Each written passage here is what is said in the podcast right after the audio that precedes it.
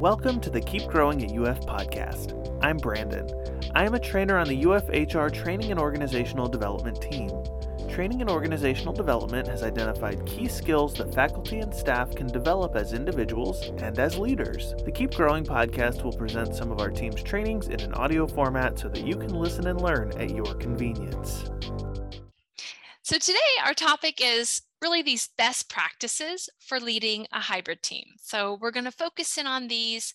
And when we're talking about or referring to a hybrid team, what I'm really talking about is any sort of a flexible work structure. So if you're wondering, this could be a team with, you know, maybe some rem- remote employees or and others in the office or maybe there are some people that work completely remote all the time or some sort of combination in between any and all of that. So when we're talking about this hybrid team leadership we're really referring to in some way shape or form some team members at least are at times remote.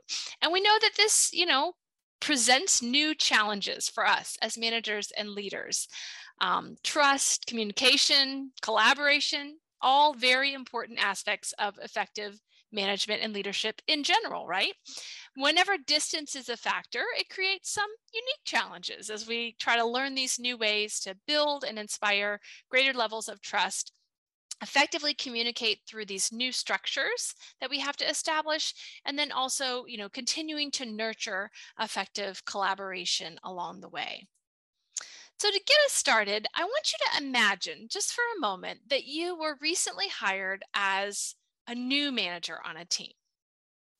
Imagine that you were recently hired as a new manager on a team. And in the chat, I want to hear from you. What are the things that you would want to focus on first if you were brought in, whether you're promoted within or brought in new to UF and you were new to a team in a management role? What would you be paying attention to first? Go ahead and throw those ideas into the chat.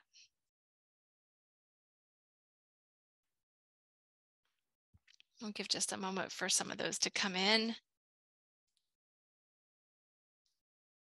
Pay attention as you uh, see your colleagues throwing some ideas in as well. Thank you, right? Group dynamics. Yep understanding of current structures. Thank you, work styles, preferences. Yep. And how about getting to know people, that team culture, aspects of morale? Great. Yep. Professional, but also personal and life influences on us, right? Exactly. Culture. I see a lot of people referencing that. Yep. Who is who, how things work. How, do, how does the operation happen, right? What are some of my expectations? Thank you, right? And then thank you getting to know your employees right? What are their needs? What are their aspirations? All very important aspects um, as a new manager coming onto a team right? So leading a hybrid team at a very foundational level is really actually very similar to being a new manager on a team. The skills are actually quite transferable. They just look a little different.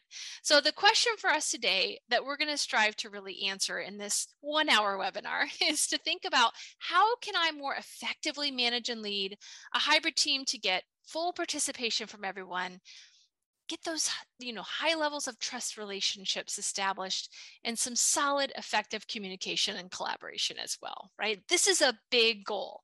So in case you were wondering it doesn't happen overnight. It will take a great deal of time energy and focused effort to make these things happen. So you might be wondering where should i begin?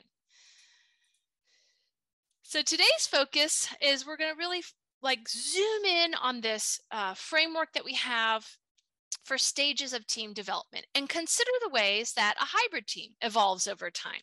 So, leading a team in general, challenging, right? No one has said it is easy. Um, add to that the complexity of leading a hybrid team, and we just kick that difficulty level up a notch, right? It can feel um, very lonely out there trying to figure out all of these things on your own. And it can also be stressful as well. So, my hope for you today is that we can address some of these challenges, provide you with some things to consider, to think about, um, in this space of managing and leading in new ways. And we'll really be focusing on, you know, how do we sort of foster better conversations, deeper connections, and think about those trusting relationships that really require, you know, open and honest communication, with again, distance as a factor. So as we work through each of the phases, we'll discuss some of the ways that you can clarify, connect, and communicate the three C's today to increase the effectiveness of the team that you are managing. So this is Tuckman's group development model. It provides a structure of team development for us to think about as we assess our current state and then intentionally take action to stabilize and advance our team practices. This was developed based on observations of regular teams as they evolved. And for us today, we'll use it as kind of this framework to think about best practices when leading a hybrid team where things are sort of all discombobulated, right? And as you can see, there are four distinct stages of development forming, storming, norming, and performing. Um, so you may be wondering, why are the stages of team development important for me to consider when I'm thinking about a hybrid team? Well, team effectiveness is enhanced when the team has a, a, real commitment to thinking about reflection and ongoing evaluation, what things are working well, where are there opportunities for us to pull together and work even more effectively together. Now, the leader plays a critical role in this development of a team, but it isn't only about the leader, right? You, as the leader, really help to shape and create those conditions for the team to figure some of these things out along the way. And it's really essential uh, for all team members to have kind of this grasp or understanding of where they're at in the developmental as a team. So then we can take some real intentionality around what are those actions that we want to put out in front of us to help us move in this new direction. So let's take a look at that first stage, forming. Team members in this stage are really searching to find out what behavior is acceptable to others. Maybe they're even exploring some friendship options as relationships really kind of develop. And they're trying to determine task orientation. Basically, what am I expected to do and how will we function as a group? And during this time, uncertainty can be very high. So people typically accept whoever kind of steps up into a position of authority, whether that's you, the official leader, or someone else. They're going to be looking to someone to step up and lead. So, some thoughts or feelings that might come up for folks during this time. Some may be very excited and optimistic and full of anticipation. There's so much new that we can look forward to. Others may be feeling suspicious or fearful or even anxious at this time. They may be wondering what is expected of me? Why is what I do important to the team or to the organization? And when we feel uncertain and when we feel that sense of apprehension about a change, it's completely normal and actually to be expected um, that we might be a little more guarded in our interactions with others, right? So it's it's our natural instincts kind of kicking in to protect us from potential harm. If you were in the first webinar, think back to that scarf model, where at this point people are trying to figure out where do they fit in, right? So whether it's a, a real or perceived threat, to our personal safety, it makes us kind of move into this more guarded fashion. And when that happens, you'll see behaviors where people are starting to be maybe a little more tentative in what they're willing to say or how much they might contribute. They might avoid controversy, kind of play it polite and safe, um, where they're looking to kind of test out these waters a little bit they also are looking for safety and approval oftentimes. So They may have lots of questions about things that even more so than normal because of this level of uncertainty with the change. So we're going to engage in a couple of different chats throughout these stages. And the first one I want you to think about is let's imagine that your team has explored some options and here you are pursuing a hybrid work arrangement. Maybe you've got something where you know everybody on the team gets to choose a couple of days that they're going to be in the office and a couple of days that they're going to be remote. So here you are with your team now moving in this direction of a hybrid work arrangement. And your team you're sensing they start to be very kind of apprehensive and you pick up on this sense of uncertainty from this change.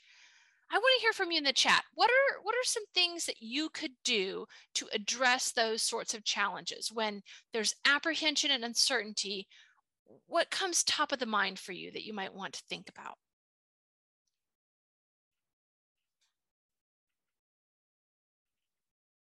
I'll give just a moment for some of those to come through. Pay attention to the chat so you can see what others are putting in as well. I won't read them all. Oh, thank you. Office hours. Yep. Thinking about how can I provide sort of that ongoing communication and as they have questions or concerns they pop up how can i create a space where they can reach out thank you clarity around what's going on encouraging that open dialogue yep Thank you, Kelly. Yeah, managing expectations is an important piece. You're spot on. See, you guys have got some good practices already in place.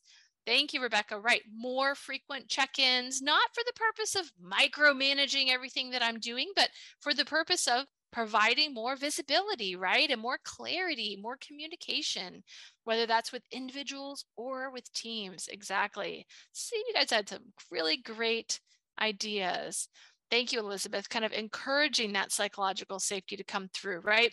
So during this time of forming, it's important to note that teams have needs, right? They have needs around things like what is you know this purpose that we have? Why do we why do we come together in this way? What are the expectations or processes that are in place to help us to be successful?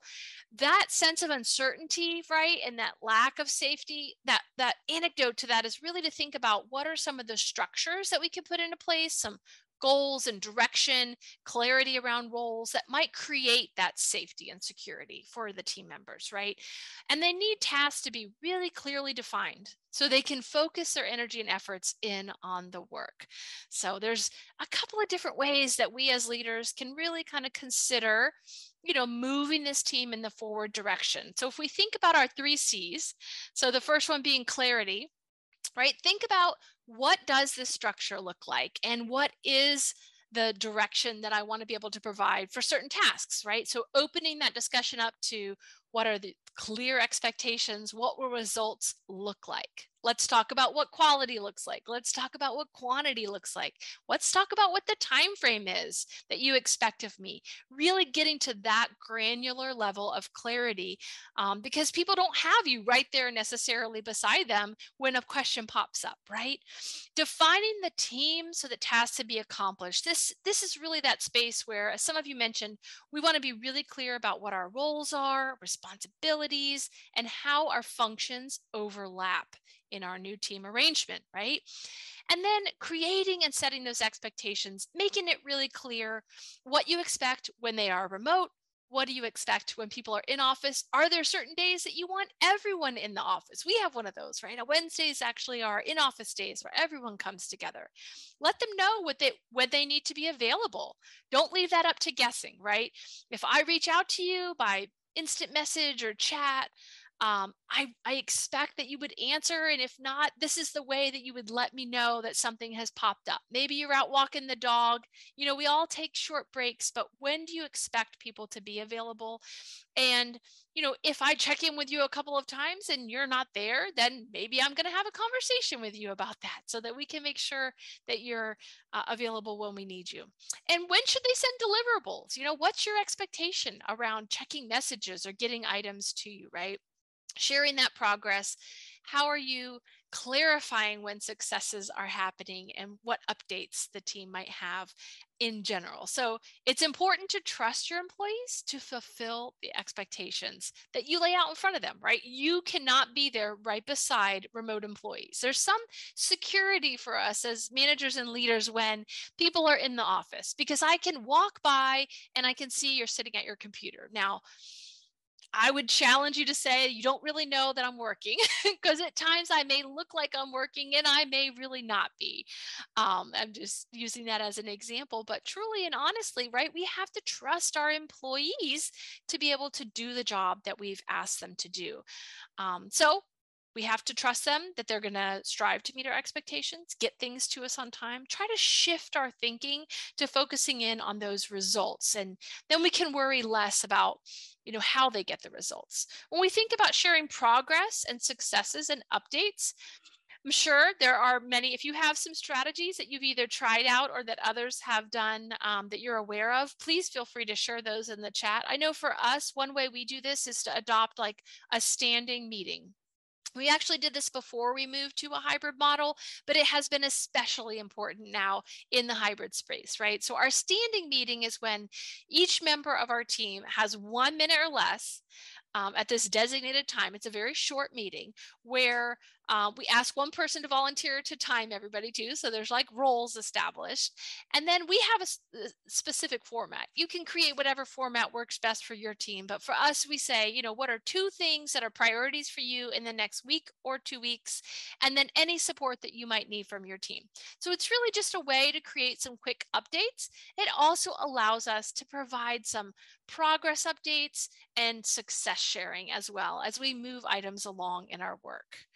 And then, of course, it's important that second C to connect, not only for you to connect with your team, but how you're helping to cultivate and foster the connections across the group, right? So, getting actively involved with individuals and the team as a whole and staying actively involved. So, you have that pulse check of what's going on, paying close attention to those informal interactions, you know, carving out protected time for these to happen.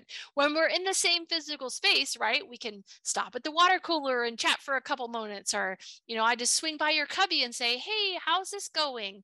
You know, or how are you today? So when we're in a hybrid space, right, what will team members be doing to stay connected? What will you be doing to stay connected to individuals when distance is a factor? And if you have any ideas and strategies that you've you've seen or that you've heard of that have been successful, feel free to share those in the chat. As we think about communicating in this hybrid space, right? Now, transparency around decisions, again, foundational, important management skills in general in a hybrid arrangement where distance can be a factor even more important. We want to talk frequently about decisions that we make and also the why behind some of those decisions, right? And recognizing that at times, some people may not be physically in the office when these things are shared. So if they're not, where are those opportunities for me to share it out with the larger group? Because of this, uh, in this forming stage, this uncertainty, this kind of figuring out what's going on, it's even more important as well to think about your one way communication. Now, if you've taken any of my courses, you know I'm always talking about two way communication. But in this sense, it's like if you're not naturally a very direct person, you have to be very intentional at times to be direct, right? And this is one of those times.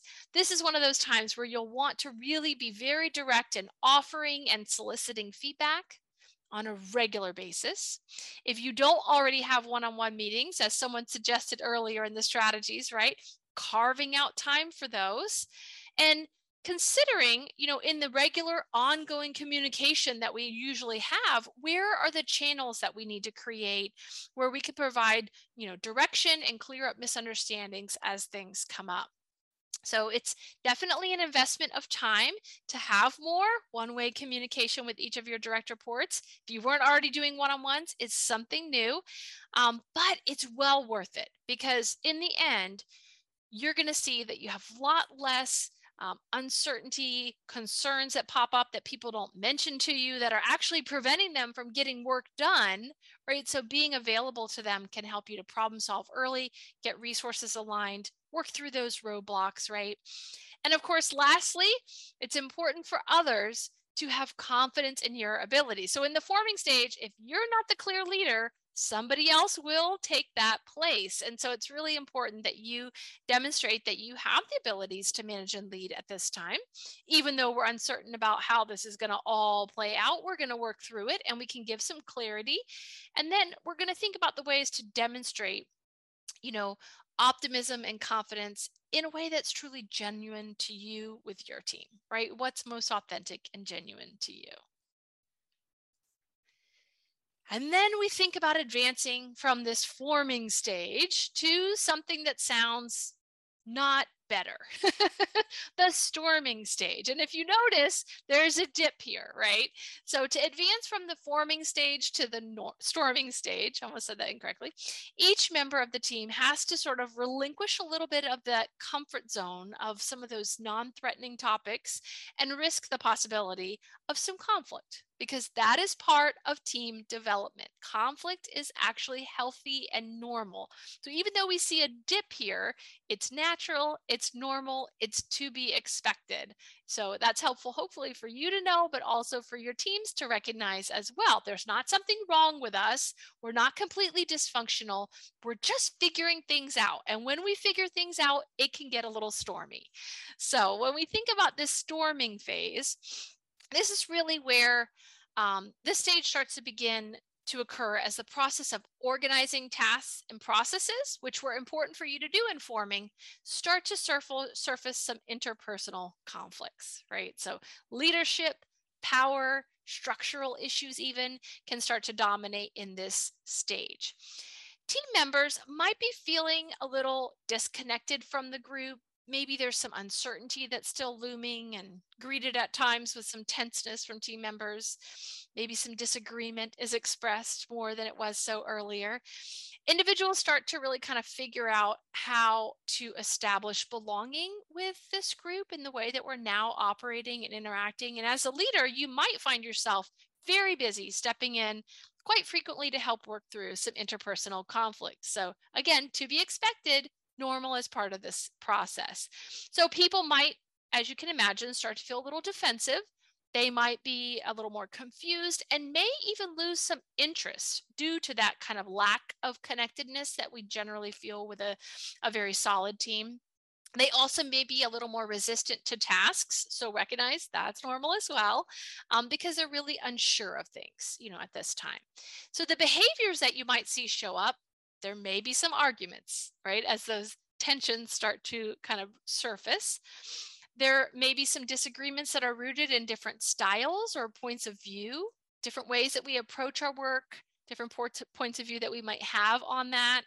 And the team is really, it's important to recognize that they're really trying to work through reorganizing, right, through this storming phase. So sometimes there's power struggles, sometimes there's clashes.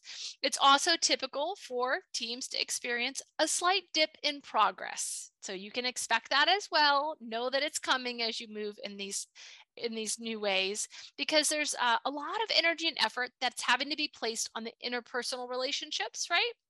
And so, because of that, there's less energy and effort focused in on our goals, and that tends to be more top of the mind for people. So, again, let's chat as we think about leading a hybrid team and moving into this space of storming. I want to hear from you in the chat. What might be some sources of conflict for a hybrid team in particular? What might be some sources of conflict for a hybrid team in particular? Thank you, Natalie. Yeah, miscommunication. It's a challenge when we're physically together. It's an even greater challenge when distance is a factor. Perceptions. Oh, thank you, Kelly. Definitely. I might think because I don't hear from you, you must not be working as hard as others. Yes, that that fairness and equity piece comes into play. Accountability. Yep. It's very easy to misinterpret things, especially when technology is is serving as our in between. Yeah. Absolutely. So I want to know, as a leader, what do you think you could do to address some of these challenges? So we're moving and working in this new way. Conflict is starting to surface around things like a sense of inequity or lack of fairness, maybe misunderstandings or perceptions that are off. What might you want to pay attention to as a leader as far as uh, ways that you could address those types of challenges?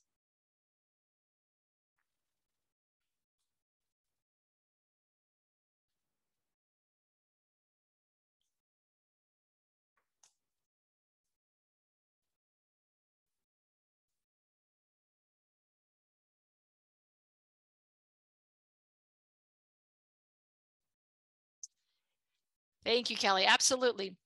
let's pay really close attention to communication during this time, right? Those open lines of communication, keeping that clarity around expectations. Thank you, Sandra. Yep. We have to work through this. There's no like easy pass to go past the storming stage. Great. Keep those ideas coming in the chat. Love to see them. So, what does your team need from you during this time? During this storming stage, it's important for individuals to become aware of the different stylistic and personal differences because those differences could be the source and likely at times they are of miscommunication, right? They need to learn how to safely give and receive feedback. So, again, kind of opening that communication up so that they can better understand what each other needs. And to do this effectively, we've got to pay attention to active listening, really effective listening, and maybe even some conflict resolution skills might be necessary as we help pull the team forward through this uncomfortable storming phase. So let's consider some strategies you could use to help move your team forward in this stage, right? Again, back to our three C's, we'll start with clarify as some of you mentioned, right, getting even more specific around expectations, I would say even encouraging more task responsibility, right? So uh, uh we've still in this phrase from Dr. Brene Brown, who use it, uses it very often in her work, but clear is kind, unclear is unkind, is what she says. So think about that, right? Being kind is really about getting clear about how much responsibility you want your team members to own, right? And then acknowledge that when conflict arises, it's there. We might want to hide from it, we might want to avoid it, but it usually doesn't go away on its own. Most people are a lot happier when they can work through that, even though it's not always fun. It's actually quite stressful, right? To have this looming conflict um, in play, especially in the workplace. And then we think about our connection piece, right? Facilitating some of that perspective taking by encouraging others to share their point of view. So this could sound like, you know, well, maybe we're in a meeting and we're discussing something, and let's say that um, Martha shares an idea, and I say, oh, that's interesting, Martha. That's one way of looking at it. Does anyone else have a different perspective? You know, opening up those channels so that others can contribute and encouraging that and help model for your team how to celebrate unique differences because oftentimes the root of conflict is in our different approaches or different stylistic ways of doing things. And when we can realize that that's actually what's preventing us from communicating effectively or working more effectively together, it can help us to get past it, to move past it. If any of you have taken our relationship strategies course, I'm referring to those natural behavioral communication styles that we all have, right? So maybe you recognize there's a really high level of creativity that somebody invested into a project and you want to call that out. Or maybe somebody took like some real extra steps, extra time to listen in to a customer who was having a concern and they demonstrated a high level of empathy and compassion for that individual. These are the opportunities where you can help build greater connection by calling some of those things out, sharing them with the individual, sharing them with the team to recognize and celebrate each other. And then when we consider the last C, communication during the storming phase, it's helpful to establish conflict norms.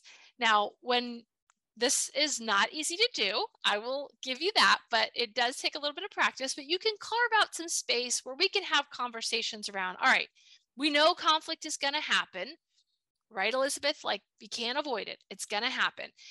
So when we disagree about something, not if, but when, what do we agree to do? Da, da, da, da, da. What is it? Let's have a conversation around and have the group determine how do we want to be respectful and kind when we don't have the same viewpoint or opinion right?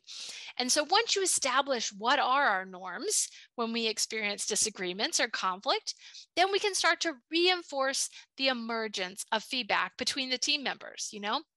Thank you for going directly to Tracy and addressing uh, that miscommunication that was going on. It sounds like there's a lot more clarity now around what was expected, and we can move this project forward. I'm totally making that up, but just calling those things out and reinforcing them so that people can see, ah, this is what my leader wants me to do. My leader wants me to address things and work through things, and they're going to support me through that process. If you hear someone say how somebody else, you know, really helped them out or, um, you know, was especially patient with them working through a challenging situation, call out and reinforce the emergence of that kind of feedback with your team. And then we move on to the norming phase. So in order to progress past to this next stage, um, group members have to move from this like testing and proving mentality that we were talking about in storming to a real problem solving mentality. So we have to start to shift our thinking and our behaviors into the space of really working together. The most important trait in helping teams to move to this next stage is really their ability to listen to each other, which we started to address and cultivate in the storming stage. We now um, focus even more so explicitly on this piece as we help the team to sort of normalize our work in general. So again, when distance is a factor, you have to consider how are we going to help individuals and groups to communicate and collaborate effectively. So in this stage, team members are creating those new ways of interacting, new ways of doing things together, new ways of being together. And as the group starts to have a little more cohesion and a little more success with that, your leadership actually adjusts and changes.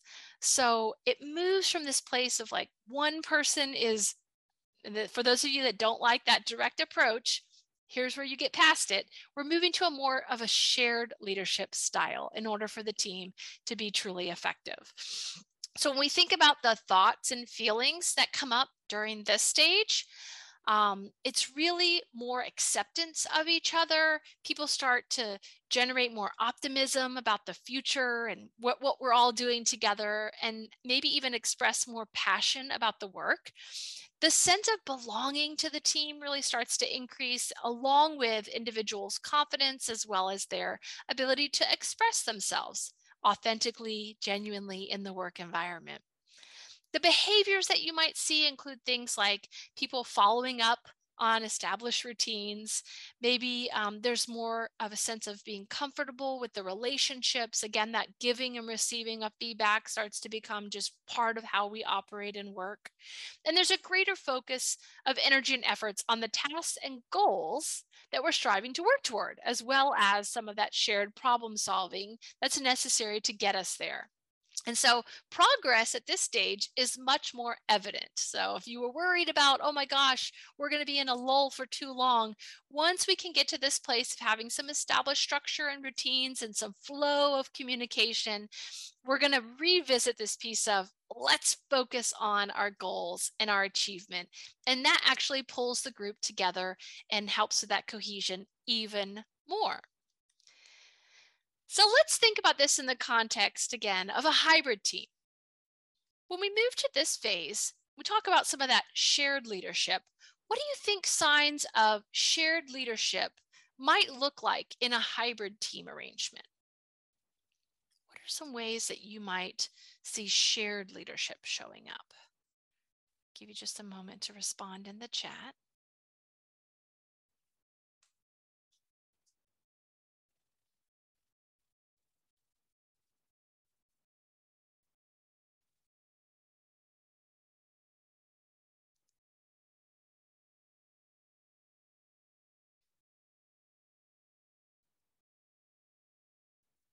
Thank you, Tracy. Specific tasks for a specific group. Mm-hmm. And maybe we even shift the focus to the group to identify what those things are. Thank you, Mary.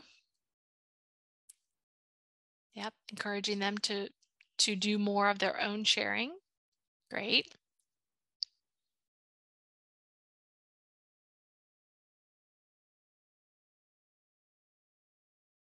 Right? More ownership, right, of the leading of the team. So when we shift the ownership from you as the individual leader to this is actually something that we all own together, we start to see that the role of the leader really changes when this shared leadership space starts to evolve.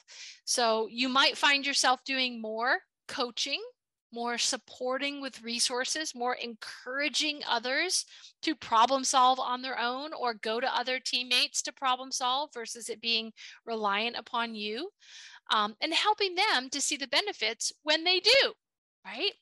So during this time, teams need you know to really have some solid clarity around decision making um, the focus shifts to how we collectively are making decisions and what are the processes that we can put in place to do that most effectively. And then problem solving is a shared experience where we have ideas and suggestions and even resources um, being the focus at this time. There's also an increased need for responsibility and autonomy. Now, this can be a scary place for you as a leader because as you start to relinquish some of the control over managing and leading the group, there are different ways that you are then required to show up and lead. So it's not like your role is gone, it's not like the team doesn't need you at all, but what they need from you is very different. Okay. So we think about our leadership strategies here. And in that first C, clarify, you know, this is a place where you need to lean in and think about what are the contributions that I might want to draw out from team members. So maybe they don't naturally volunteer in this way or that way, but I might encourage that or tap them on the shoulder and say, hey, have you ever thought of doing XYZ? Again, that focus on feedback but with an emphasis on supporting and coaching. And that could even be, you know, giving people resources or dedicated time. So maybe I say, okay, well, you three are working on this project. And one of the ways I'm going to help you is to clarify what protected time do you need and how can we get that on your schedule so that you have what you need to be able to collaborate together. Right. So, how I'm leading is looking slightly different. And then those connections, still very important, right? And here we're going to focus in on fostering stronger relationships, right? Encouraging again for people to lean on each other, helping them to see maybe if they don't know that somebody else has a strength in a certain area that they can tap into that and maybe even encouraging some specific collaborations that might come about. And then when we think about communicating, again, that decision making comes into play. So we're going to try and think about how can we engage the group in making decisions uh, more together, um, or at times at least weighing in more their opinion or their perspective on some of that decision making. Doesn't mean you will never make decisions on your own. It just means that there's a, a greater need for us to have some cohesion on some some, not all, decision making that happens, right? And then when we communicate, you know, this is an opportunity for you to move out some of that structure. That doesn't mean we don't check in with folks regularly, we still do, but thinking about the level of autonomy that we might give to them based on how successful they have been up to this point, right? And the major task function at the norming stage for groups is really that flow of information or that flow of data in between group members. So we want to pay close attention to how well that's happening because the danger here is that we can slip very quickly back down into storming or even further back with just some small changes or um, problems that might surface, right? So creativity is oftentimes higher here, and that's a good thing, but we want to keep it at that level. So, thinking about those collaborations and how you can share that leadership across the board with the team. And then we move from norming to performing. And the performing stage is not reached by all groups. So I'm just going to mention some of this briefly here because it's not really a focus for us at this time as far as thinking about best practices for leading a hybrid team. But if group members are able to really evolve to the stage of performing, it's this place where we've met, uh, we have enough capacity, we have enough range and depth of personal relations that we can really expand to true interdependence. This is like the ideal world of collaboration, right? So in this stage, people can work independently, they can work in subgroups, they can even function as a total unit with equal competencies across the board. So during the performing stage, you know, people are performing generally across the board at high levels. Um, everyone has a really good grasp of our purpose, our mission, and our vision, and they um, regularly observe and hold each other accountable for our group norms. The team is really capable of making decisions and problem solving collectively. And again, you as a leader are more um, facilitative in the process of bringing together and creating those opportunities where we might engage in that conversation. And individuals and groups within the team are able to work kind of independently, but also interdependently. So during this stage, people have, you know, a higher level of commitment. They tend to express more empathy and even gratitude to each other. There's a higher level of enthusiasm about the work that we do, and those relational bonds tend to be a little more tight and secure. And in this place, we can develop more personally and even explore some creativity or growth opportunities as we feel really kind of satisfied and confident in our work as a team. The behaviors that you meet, might see show up just real clarity around roles, that independence within the team, and members of the team are able to really be productive, um, like I said, either individually or together collectively. They have this sense, and this is important to note because it really is cultivated in that norming phase where we now are more aware of each other's strengths and weaknesses. And then we can use our knowledge of each other and the things that make us unique and different to really benefit us as a team as we collaborate. And then we also have great insight into our group processes. And usually feedback is kind of free flowing between what things are working. And you might even hear from group members like, hey, we should prioritize this because it's really creating this issue over here. And there's sort of that free flow of information. So during this time, teams really need just continued guidance on moving in that collaborative direction. They need to maintain some flexibility, so continuing to pay close attention to those interactions, especially in the flow of communication, and addressing any issues that arise as quickly as you can. And they'll still need you as a leader to be uh, providing them with accurate, detailed um, information in a timely manner so that they have what they need to be able to facilitate some of these problem solving and decision making processes. And of course, the emphasis on giving and receiving feedback is still here. It will always be important that free flow of communication. And when I, you know, when I'm stuck on something, I can reach out for support, whether it's to another team member or to you as my leader and say, hey, I'm stuck or I need help and I have the safety within the team to be able to say that. So, some strategies for leaders to pay attention to really just empowering others, helping them to see um, the potential that exists within them. So, I believe in you. I know you can do this. And and I'm here to support you. Uh, my my boss does a really good job of this in the problem solving space, where he'll say to me, you know, at times like I'll say, okay, here's what I'm thinking. I could do it this way, but I'm not really sure. And he'll say, okay, well, you know, if you do it this way, here's some things to consider. You could also do it this way, and here's some things you might want to consider, or you could do it this way, and here's some things you could consider. But you make the decision you know so it really empowers me to think about critically kind of what factors are at play and the ways that i can best take action You'll also want to pay attention to just continuing to foster those collaborative efforts and try to help people to not get stuck in the grooves of working in the same ways. So there may be opportunities where you say, you know, I know that typically these people might work together on a project like this, but we're going to mix it up a little bit and we're going to have these folks work together. Um, keeping that communication front and center at all times and really helping to promote individual ownership of the team's results. So we see that, yes, I might have a role that is very specific and niche over here, but that role actually contributes to the greater good of the team and how we're able to meet our team uh, goals and results. And then recognizing and celebrating those successes along the way, just as important at this kind of ending phase of performing.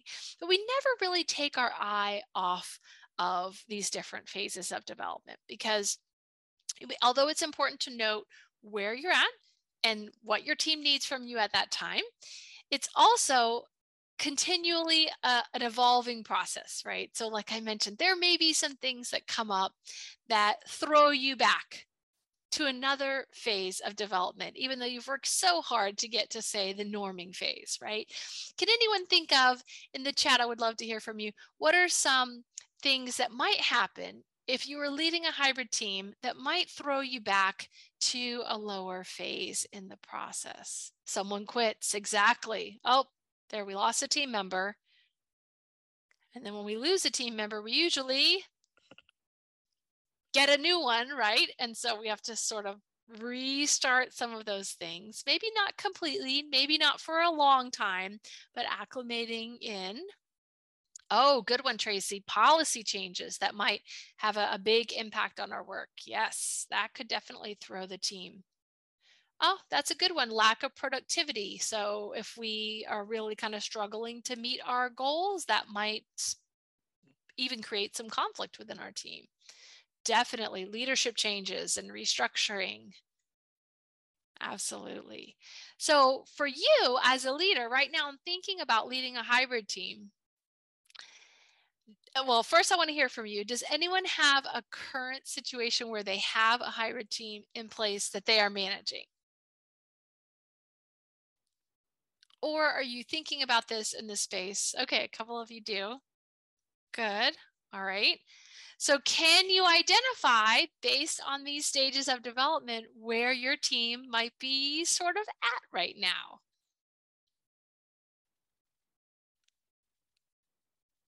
If you have a hybrid team that you're managing right now, where do you think they're at? I want you to think about that.